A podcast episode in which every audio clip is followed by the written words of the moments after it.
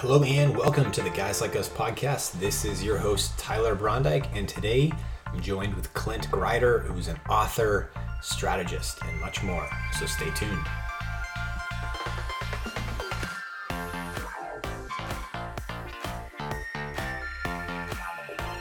Welcome back, everyone, to the Guys Like Us podcast. This is your host, Tyler Brondike, and thank you for tuning into today's episode with Clint Grider, who is an author and strategist. I'm very excited for this podcast episode today, but before I do so, if you'd like to sign up and subscribe to our newsletter, visit theguyslikeus.com and a pop up should appear where you can enter in your information. Or if you scroll to the bottom, you can enter in your information there. This is super helpful so that we can stay in contact with you and also hear from you. What are things that you enjoy about the podcast? Who are guests you'd like to see on? Is there anything else that we can add uh, of value in your life as well?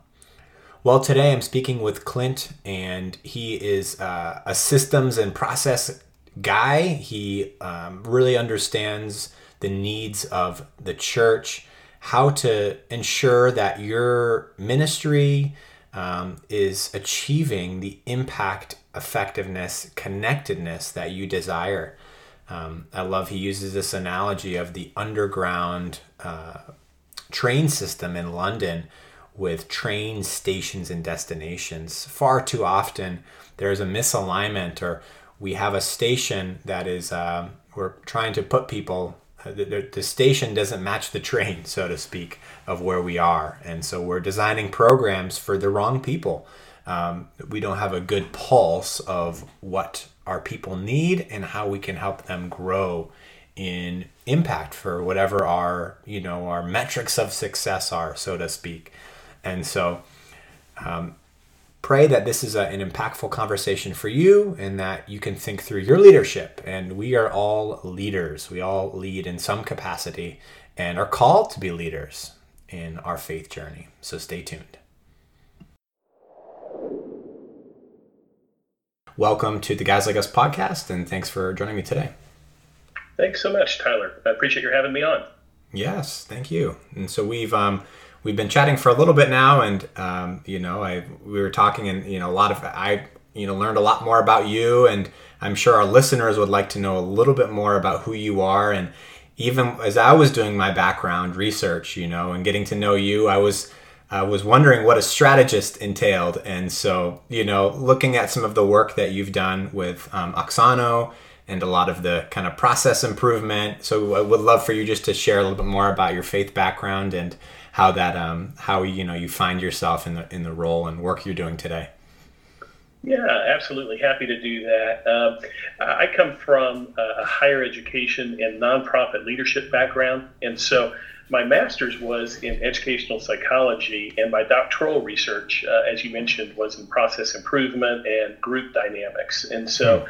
I've always had this uh, this fascination with what motivates people what really connects with them deeply and how organizations either connect with them or they don't. And sometimes there's barriers that organizations will put up that they don't even realize uh, uh, that they're doing. And so, uh, so I worked with research universities and Christian universities, hmm. and uh, along the way, uh, God really stirred in me a deeper and deeper passion for His church and hmm. for the people in his church, and uh, and so that led to me being ordained as a pastor, uh, eventually in full time ministry, working with a lot of parachurch organizations and hundreds of churches, uh, all the way up until uh, what I'm doing now, which is uh, a real blessing. I get to um, work with churches all around the country in uh, in helping leaders dig deeply into disciple making as part of a consulting ministry uh, that I'm uh, that I'm part of. What is real life disciple making? How do we multiply this in a way that truly connects uh, to people in a meaningful mm-hmm. way? Mm-hmm. Well, that's super fascinating for me, and so I, I, like to nerd out. You know, my I have um, you know work in a nonprofit type capacity, parachurch organization. Yeah. And you know, really involved in local church as well and discipleship. And then my wife has a, you know, works in higher ed and has a psychology, biblical studies background, and so I feel like we should have you over for dinner. would love to would love, love to that. connect. So so no, so it's you know it's funny. It, it, one one of the initial questions I had right is you said that you're kind of shifting from higher education, you know, in some sense to the local church, feeling that call. Um, I'm rest. I kind of wrestle with that, the difference between those because I'm the executive director for a nonprofit, and we. I'm always. I'm.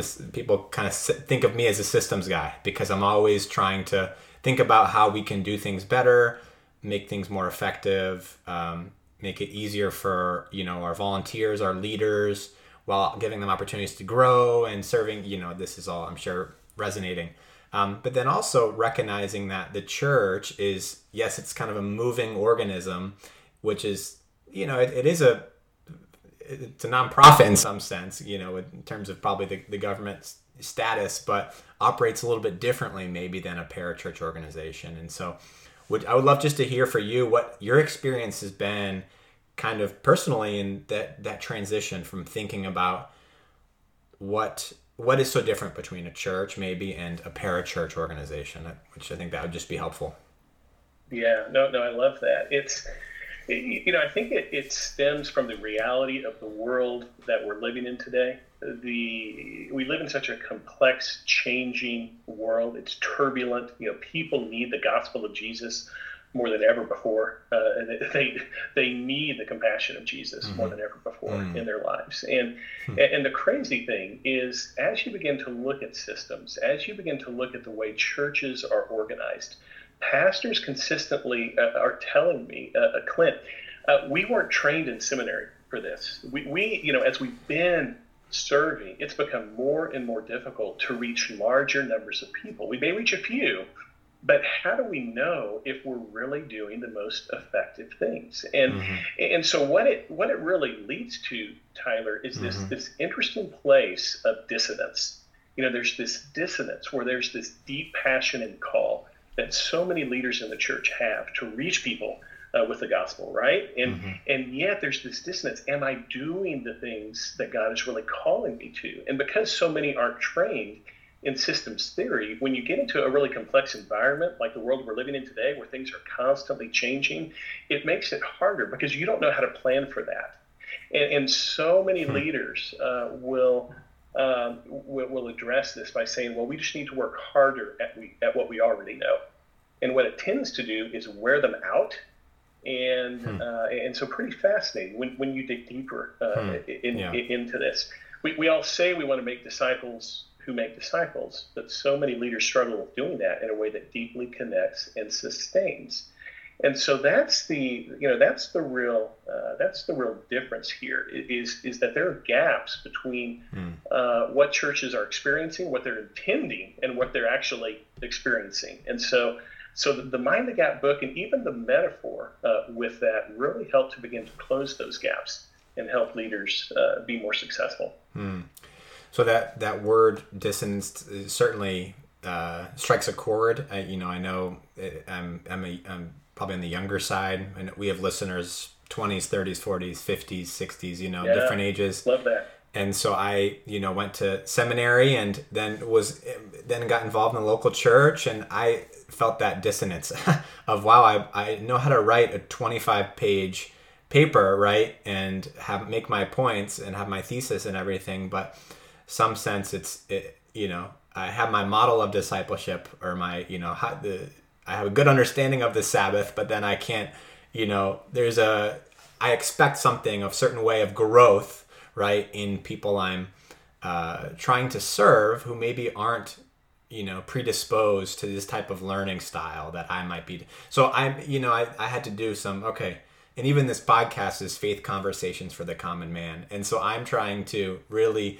relate you know big ideas into break them down help people grow in their faith and their knowledge of god in the spiritual disciplines in their prayer all these things. And it's different i didn't learn that in seminary right. And so you're yeah. this is this is all this is all striking a chord for sure. And so can you just tell me a little bit more? You mentioned the book mind the gap which is it's now available. And by the time this podcast releases will be available what was the inspiration behind this and uh, give us just maybe a, a, bit more of a primer for folks who are uh, who aren't so familiar Yeah, would would love to. And you've spent time in Europe, right? You you played the real football in Germany uh, uh, for for a while, and so you probably spent some time in London, didn't you? I I visited London. I'm I'm a Chelsea fan myself. Although recently yeah. it's been hard to to support the, the team after the, the oh my goodness. So hopefully hopefully this summer we have uh, some more more hope. But yes, I am. Uh, I, I mind the gap is definitely a, a phrase that you know is uh, I, I remember well taking the the you know the underground train system and so um, yeah it's a it's a cool place your, uh, your listeners who aren't familiar uh, with the London Underground it is it's the largest and oldest subway system uh, in the world mm-hmm. and, and, it really is a fascinating uh, system uh, hmm. One thing that's really iconic about it, the whole mind the gap thing uh, that you just mentioned, is when you go into the stations, uh, because it's such an old subway, there, there are many parts uh, of the system where the trains kind of come up against these curved platforms. And sometimes the mm-hmm. platform is high or low. And so you see emblazoned uh, throughout the uh, the stations the phrase "mind the gap," and, and in fact, uh, you hear it booming uh, across the, the loudspeakers. These are gaps that we need to pay attention to. And, and as I spent time in London and began to look at this, God, God really began to reveal to me, you know, there's things about this system. There, there are those gaps that, that leaders are facing in churches. And everything we do in churches hmm. relates to a, a, very straightforward system uh, that, that's very similar to the underground. I think it's a helpful uh, mm-hmm. uh, metaphor. Uh, in the underground, you have trains and stations and destinations. Mm-hmm. And so, if we're going to look at this from, from the standpoint of our personal lives or as we're leading in ministry, there's certain destinations. If we think of those as the growing fruit uh, in our lives that we're seeking to shepherd, that we're seeking to disciple uh, in people's lives, uh, you know, those those could be things like personal habits. The trains represent those kinds of things. So the trains are are kind of like constants in a way that we're seeking mm-hmm. habits or maybe there's certain things in churches that churches are doing on a regular basis that they desire for people to engage in in an ongoing way because that's going to lead uh, to that growing fruit mm-hmm. uh, in their lives and and you know the big idea here is that you can't get people on the right trains if you don't have the right stations and this gets back to that idea of dissonance because stations are more like the waypoints that get people on the right trains. And, and what happens time and time again is that hmm. if leaders are not paying careful attention to how they're designing the stations, meaning maybe those short-term events that you do, like like in your church, uh, Tyler, do you guys do short-term events or, or, or, or, that kind of thing sometimes? Yep, absolutely. So, yeah, so, yeah. so what are some examples of those? In, ter- in terms of like discipleship type moments, you mean, or yeah, well, maybe it's so, a, maybe it's a, a, short term, you know, short term events that you do. Are there? So we yeah. What, like, what are some of those? We'll have like kickoff events, right? Which are um, so like our men's life. We we're launching our men's life, and so we'll have this kickoff, mm-hmm. which is hoping to foster more relational connect connectivity, right, between yeah. church members, right? That's one. Another is like kind of these shorter term like classes, and so this is like how to read the Bible, you know, how to pray. And these are more five, six weeks. So maybe a little bit longer than, you know, a one day kind of event, kickoff event, but are moments where we're, we pour in and then try and plug people in to you know, into our connect groups, which is our yeah. kind of our life or small groups, right? Love that. You, you, yeah, you, those are great examples, and you described that beautifully because because you're right. Those those shorter term events are intended to ramp people into something that's longer term, mm-hmm. right? Mm-hmm. And uh, and so the idea is uh, that there has to be intentionality around that. And what happens is is for many churches they do those kinds of things. So remember, the short term events are kind of like the trains to point, or excuse me, the, the stations to point people to the right trains. But but sometimes what happens is is people will get into a station and it's not pointing them in the direction that they are thinking. Or uh, the leaders of the church assume that because people are at the station that they're going to get on the right train when there may be trains going all different directions and it may not be the right train that you're pointing them to based on where they are in their journey. Hmm. And so the, the idea here is that the vast majority of the time people don't make their night their their next moves because we don't give them the right next moves to make. Hmm. And, and, that's where the metaphor of the right stations connecting to the right hmm. trains leading to the right destinations for people on their journey can be so powerful. Hmm. And so destinations, can you, you know, I think we want to see fruit and success in the things we invest our time into. And, um, but as you said, I think that there's sometimes misalignment in where we're, I guess, the stations, as you said, that we're, um, there maybe it's the wrong station for what we're trying to you know or just trying to we're, we're putting someone on the wrong station or you know there's there's some misalignment there. Can you explain a little bit more just practically you know an example of how maybe a, a church that you've been wor- worked with or then realigned or kind of thought through a different way of okay maybe we're here here's a new because I, I think for me I, I'm, I'm thinking of a big picture and I can resonate with it but then what is that next okay then what what how do you know that you're that you're putting someone onto the wrong you know station. Absolutely. This is you know this is where what you're really getting at is how can leaders know if their their church's results are matching their intent. Hmm. And, yeah. so, uh, you know, all that starts with a focus on destinations and getting mm. real clear in, in, a very personal way, in a very practical way. So let me give you just just a, a, yeah. a few examples. So one church I was working with, um, and then I'll even uh, give you a case study or mm-hmm, 2 mm-hmm. Uh, one church I was working with uh, phrased a destination this way. Um, I find myself becoming more and more sensitive to the Spirit's leading, to the hmm. Spirit's prompting throughout my day. Mm. Where, where do I, I mean, do I really sense myself consistently growing in that? It, it, does that always reflect my life? Is that uh, often or, or, or rarely, if I'm honest? Um, another one, I know the character traits of God well enough to discern between the Spirit's voice and other things I might hear or think. Mm. So you, you know you start to lean in. Then you can get really really practical. Um, when someone wrongs me, I find myself responding first with compassion and curiosity about what might be going on in my life in their life, uh, versus responding a different way. Hmm. Right? some of these right. can be a little convicting even. Um, some churches will lean into the family dynamic in their family ministry. Hmm. Uh, like one uh, church phrased this I can name a recent situation in my family where I've offered an apology or sought reconciliation. Sometimes harder within your family, right? In family dynamics, even mm-hmm, than mm-hmm. in some other uh, dynamics. Uh, or I cultivate genuine friendships with non believers to learn about one another's lives and faith journeys. And, and, and, so, you know, it keeps going. And so these represent foundational disciplines as well as spiritual sensitivities, plus missional intentionalities. Hmm. And so, in all of our lives, uh, if we're growing, if we're leaning hmm. into the Word, if we're leaning into what God has for us, we should be growing in these areas. And, and the, the issue is bringing it to the attention of leaders where they can pay attention. Are the stations and trains that we're designing as a church actually growing those things in people's lives. So let me hmm. give you an example. Yeah. Yeah. There was a church, a large church up in the uh, the Midwest that I was working with, and they uh, they established this whole part of their strategy. Uh, it has some similarity to the great work that you're doing at Living Word at your church, uh, Tyler. Uh, but they established this idea of community bridges, where they said, we want to begin partnering with the community, doing good for the community, with the community, with the ultimate goal of equipping mm. our hmm. people to ultimately build relationship, ongoing relationship with people who are not just in the church, but more importantly, outside the church or de-churched or unchurched.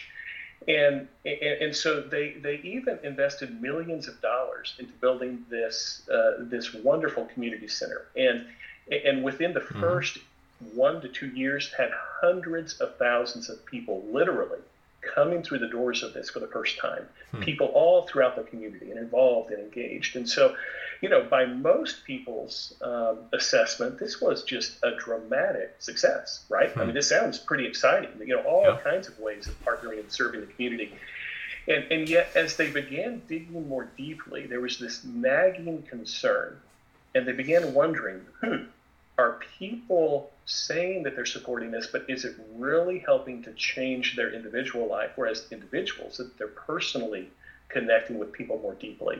And through some of the work that uh, that we did together, we hmm. were actually able to use tools. I mean, there were a number of surveys and, and very relational conversations, not not weird legalistic stuff, but but things that just hmm. extend very naturally. Training of lay leaders to have different conversations with other people in the church, mm-hmm. and, and what they learned was that people voiced great support for this. Hmm. They even participated in some of those short-term events, right?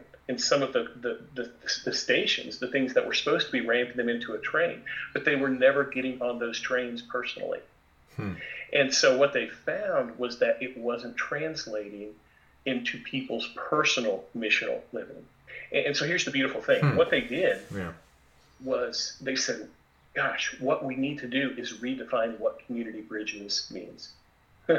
so, so, so the beautiful thing here is it was just a slight turn of the dial initially but they said it was something that we would not have known otherwise, and we need to turn the dial. And so what they did was said, hey, let's get into this annual rhythm, where as an entire church body, and they emphasized this in all of their worship services mm. and in a whole lot of different forums, they said, we're going to begin a process of every person in the church defining a bold faith move.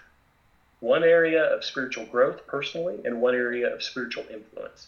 Mm. And they gave all these examples and, in different ways that people could ramp into doing community bridges individually or to get involved in shared community bridges with others. Mm. And so they were very intentional. Some uh, some people tend to be more extroverted and more entrepreneurial, right, naturally, and others mm. tend to be more introverted. Hey, yeah. God made all of us in His image, and so they were mm-hmm. very careful and intentional to design the right kinds of stations based on what they were actually hearing and the data that they were seeing of what was working and what wasn't.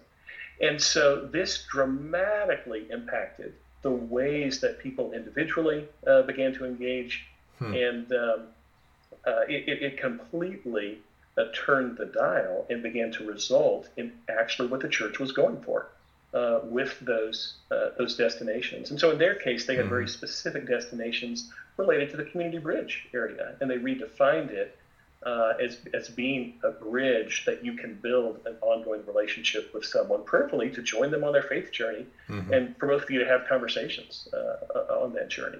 Mm-hmm, mm-hmm. No, I think that's good, and.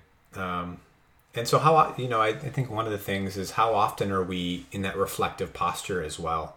Um, and um, I, am I'm, I'm just thinking I think because I think that takes an intentionality to be reflective and say okay well let's let's kind of rethink things. Let's you know um, if you know maybe there's the old the old phrase if it's, if it's not broke don't fix it right? Um, but in some sense too like I mean we're thinking in New England right? So in our context too and I'm sure this is the case across the country but like yeah. if we continue to do to a big word that we use in our church is like this we're into a new wineskin right now, right? So like a lot of the previous things that were, you know, might have worked or were effective in the past are no longer relevant and no longer connect, right? With folks who we're seeing enter into our church. And so like I mean, I'm 29. We have we're having a lot of younger people, and not not to, to be you know a seeker sensitive kind of type change into that response, but like how do we now connect with people who you know, generally, uh, generationally have different um, lived experiences, challenges, um, desires than, you know, a, a, an older church. And I think a lot of, you know, there's a lot of folks who are in, I'm sure there's a lot of churches in the same boat too, right? Of an aging generation, the faith hasn't been passed on necessarily well from, I'm 29, my parents' age, right? In their 50s. And now we're seeing that, you know, the, the increase of um, you know, uh, post Christian, post kind of church, definitely in, in the area we're in. Um, and so I, I, I can just imagine that there's a lot of, you know, you, you're, you have your hands full. A lot of folks are, th- you know, in this boat and thinking about that. Yeah. You, you know, this is, this is really why deconstruction of faith is happening, even for those who have been in the church and, and maybe are, are in kind of that de-churched hmm place in, their lives. Maybe mm-hmm. there's even some of your listeners right now who, hmm. who you know have questions about their faith, and they, are on this mm-hmm. journey and they're listening, and, and, and, they're you know maybe there's something going on in, in their spirit, and, and, they're seeking where are those connections, and and so it really comes back. Think think about this for a second. Put put yourself into a big city that you're not familiar with for a mm-hmm. moment. and, and go into this big city, and there is some kind of subway system there. Mm-hmm. So, so there's something underground. Uh, and, and, let's say you make your way there, but but you're you're not really clear on the map, but you think you know where you're going, and so so you get into this station and you, you get onto mm. this train, but then to you, it feels like the train is just going in circles. Maybe you're repeating certain yeah. things. That could even apply to someone who's been in the church. That that it, it could feel sometimes. Maybe some of your listeners have been mm. in the mm. church for mm-hmm. a while. Mm-hmm. maybe they've been in the church their whole lives. Yeah. And yet the kinds of things that they're doing, or at least some of them, may feel sometimes like we're just repeating this because we're supposed to, right. or right. this is this is what this is what we've done. But is it really having the desired result? Is it really taking us to a destination? Mm-hmm. Other people I'll visit mm-hmm. with say, you know, it feels like I'm on a train, and it, the train keeps breaking down, or it right. feels like I'm on a train and I'm sort of looking out the window, but it's fuzzy and I can't see anything I, I, don't really know what is happening. right. right. Uh, other people will uh, get into a station and and they'll say, "All right, I know exactly where I want to go," but then when they get there and the doors open, it's an entirely different location than what they were expecting. Hmm. And so you start to put hmm. this into a, a, real life scenario, um, mm-hmm. and and for some people, it's kind of scary. Mm-hmm. Uh, there was one I, I was visiting with yeah. um, uh, this this this this great gal, uh, very involved in women's ministry, mm-hmm. and she said, you know, it feels like so many times our success is based on the next best, greatest Bible study we're going to do, or speaker we're going to bring, or event we're going to host, and our job is just to get more and more people to this. Hmm. And, and she said, is that really does that really define the destinations that we're going for in their lives? Yeah. And I had another pastor. This was just uh, um, uh, recently, uh, uh Tyler. He's mm-hmm. been in mm-hmm. ministry for 20 years. Uh, has been part of what many would call successful churches for many of those years. Mm-hmm. And we were having this conversation, and he said, Clint, he said, it. I, I kind of came to this realization that we have been spending all of our time designing things to create numbers instead of to transform lives. Hmm. And he said, What this is beginning to do, it's beginning to give me this joy and this freedom. It's recapturing the joy of my calling. Because if we can clearly define the destinations of growing fruit that we're really going for in people's lives, and then we can put tools into place uh, uh, that can help us know if what we're doing is actually moving the needle mm. in people's lives as we go, we can now get a lot more flexible. We, we can be more agile. We can adapt more. Um, he said the hmm. way that we're going to begin training our lay leaders around this gives us these checkup loops that you talk yeah. about. And, and Mind the Gap digs into this. Right, There's right. so much in in systems theory and, and, the interdependence of systems that is so biblical. it is so biblical. And, and yet again, uh, if you don't have this training or this perspective, you're not able to employ the kinds of things that help you take advantage of what God Himself has designed. Mm. So two big two big questions I have, and uh, would love to just hear a little bit of your reflection. I think one is on systems. So as I said earlier, I think I really value systems, organization, got, you know, uh, valuing order, not chaos in organizations, right? And so yeah. I would love to hear a little bit, you said it's super biblical. And so I would love to hear a little bit more how we see this in God's word of, um, yeah, of, of structure, systems. And then I guess the second question I had on that too is, right, I think sometimes it feels like the destination's a moving target or it changes. And so, I was even reflecting. I'm like, well, what is like grow like what is a destination? Like is it and I was like, okay, like, you know, we do all these things and do all these programs, but like what what is the like what what are we like and I'm as I'm thinking I'm like, okay, have people look more like Jesus. Have people experience life change and transformation. Have people be f- marked by, you know, a life uh, fruits of the spirit, right? Peace, patience, gentleness, kind of like all these things.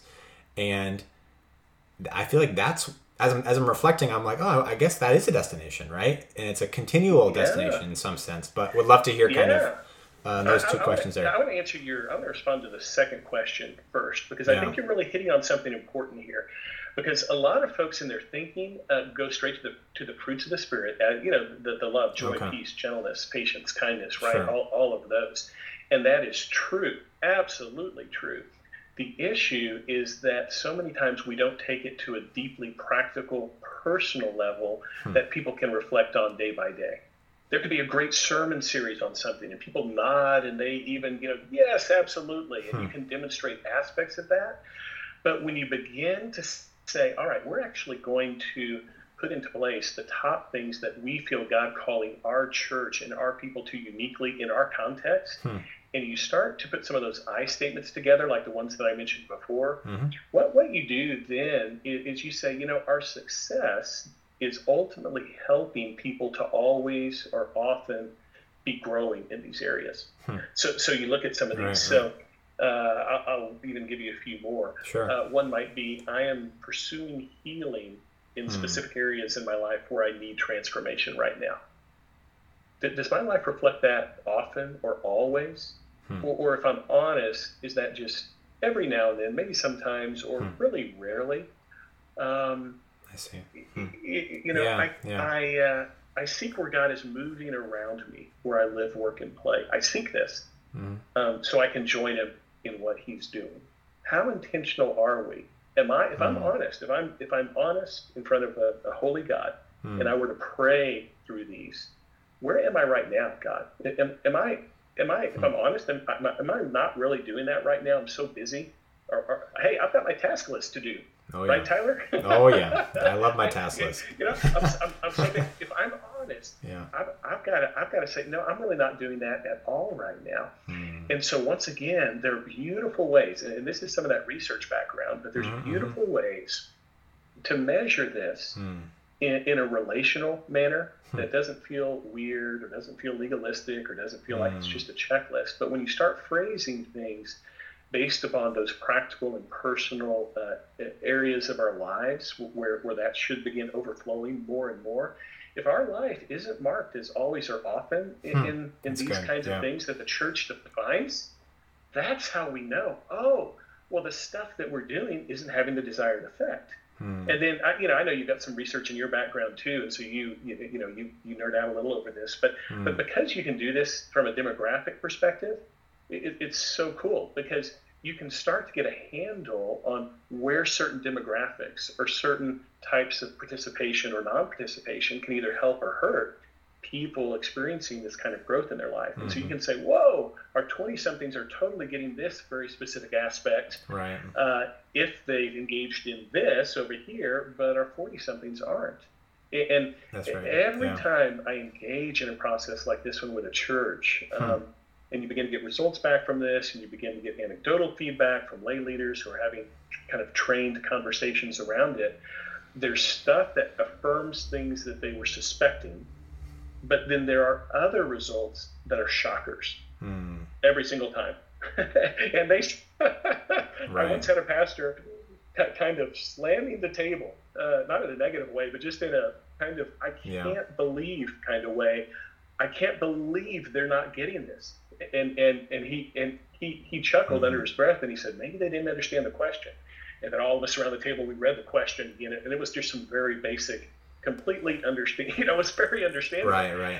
and and so it's this beautiful thing Hmm. because all of a sudden it frees you to then say oh now we know what's really going on and now we can take next steps to find out why that's going on what are the real barriers and that's that feedback loop the checkup loop that i mentioned so you, you, actually then will through your lay leaders hmm throughout the church begin having a series of conversations that are very intentional around Hmm. that so you know why it's happening and then you say oh well we need to not do this next bible study next fall we need to do this one instead Hmm. or, or, or, or you know what i mean so No, then that's you good. can start yeah then you can start planning your stations and trains differently uh, based on what you really know Yeah. This comes to mind. Maybe you've seen this, and it's probably some some type of psych- psychology type. Like it's like almost like um, four quadrants, right? And in the bottom right is like what you you don't know and what you can't see, right? And so it's like almost like that blind side, and then you have like what you know and what you kind of like repress or like don't want to, you know, dig in there, and then it's like, and so I I think that bringing that to awareness is is oh well I, I never considered why that, that isn't this isn't working like that you know or yeah and so that's good I, I love that it you know chapter two yeah. digs a lot into evaluation and, and, even the fears of evaluation that many right. many pastors and other leaders may have and just looking at that in, in a biblical way mm-hmm.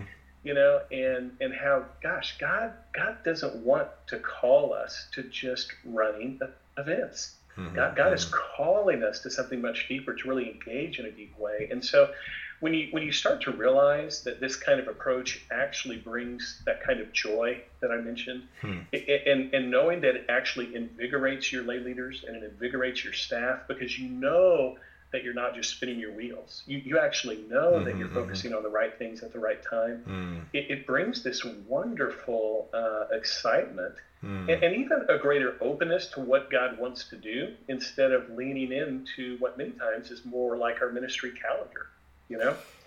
Um, right, right. There, you know, yeah. it, it, really does relate to the interdependence of systems. You, you asked about that too. Yeah. Um, yeah, the you know it, it doesn't take much reflection on Scripture, both in the Old Testament and New Testament, to remember how unbelievably God has wired us as people, how He's wired the universe. Just, just look up at the stars, right? We, we look we look in Psalms, we look in Job, we uh, Abraham, David, uh, right? We, we we start to see these beautiful reflections of the complexity of how God has woven things mm. together, but He's done so in a way that gives us patterns, that does give us the kind of order That's that you true. mentioned before. And so, yeah.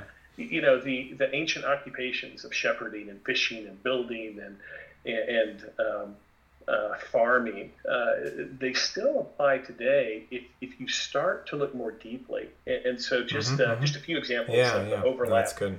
Um, you know how those relate to, to mm-hmm. this idea of interconnected systems.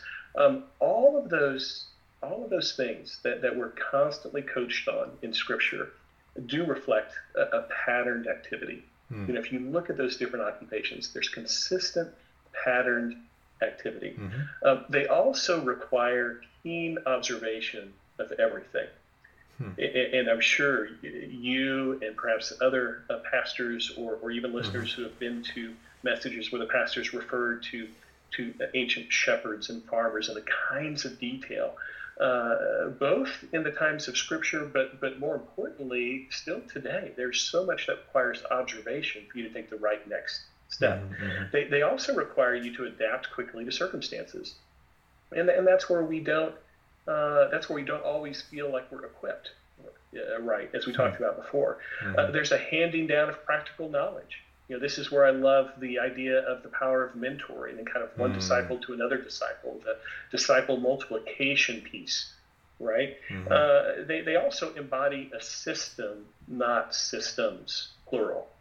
And so, again, a lot of churches, mm. a lot of well intended churches have a system for one ministry over here, and, and, they work really hard to run that ministry well. And they have another ministry with a different system over here, and they work hard to run that well. Hmm. And, you know, they sometimes talk with one another, right? Then they say, oh, sure, we're going for the overall mission, but then they, they, they go back and they run and they plan their own things instead of looking at it in more of this beautiful way of how do we connect the trains and, and stations so that people are getting to the right destinations. Mm, and yeah, that, that is an interdependent system. And uh, mm-hmm. uh, if we're going to be effective leaders uh, in the church, we really have to pay much more attention to the reality this is how God has designed mm-hmm. uh, most of life, and uh, hmm. and it really does change the way we think and the way we, we respond. Mm-hmm, mm-hmm, mm-hmm.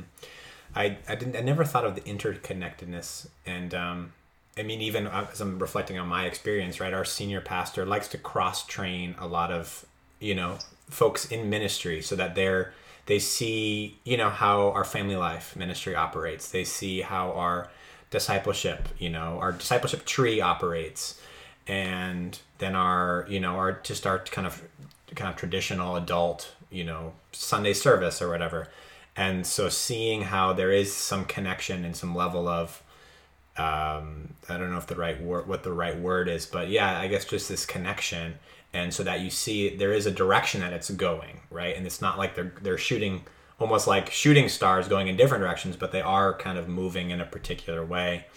That way, because people come and people have you know we like to break up into these different ministries but people come and they bring themselves into everything for the most unless you're you know so you'll you'll yeah. have crossover right and so like how do we how are we connected and staying you know not, that obviously we're not in silos right and so that we're able to to understand what we're doing here is impacting you know how they're you know leading in the in another you know program or whatever another component of the church that's helping to lift and and edify it. So no, I, I just reflecting yeah. now. Yeah. Love it. Absolutely. Yeah. And so, well, Clint, this has been really, you know, illuminating and uh, it's exciting and hopefully is encouraging for folks to think about their own, you know, leadership, how they're um, doing ministry now, whether it's, you know, at the pastoral level or, you know, or they're serving as a you know a life group or a connect group leader or are you know volunteering whatever that capacity is but are thinking about you know their own processes and systems and how we're you know look desiring for people to be to look and live more like jesus. And so um, well thank you. Just is there anything else you wanted to add or and also where we can find you before we close out for today yeah, absolutely. Um, I, I, would just encourage all of your listeners, if you're listening to this, I would encourage you to uh, get a copy of the book. Mm. Uh, the website is gomindthegap.com. Mm-hmm. Gomindthegap.com. It, it, it's uh, you know, it, it's interesting. So many pastors and leaders say how helpful it is to them, not only in their planning, but to take their lay leader training to a whole other level. And, and even for those who don't consider themselves to be leaders in the church, I, I would just challenge you. If you consider yourself not to be a leader, I, I would challenge you to say, gosh, uh, if, if you are on a faith journey uh, with Jesus, He is calling you to be a leader mm-hmm. in your mm, world. Mm-hmm. He is calling you to be a catalyst mm-hmm. for disciple making in your church. And, and, so I would say you, you mm-hmm. are a leader.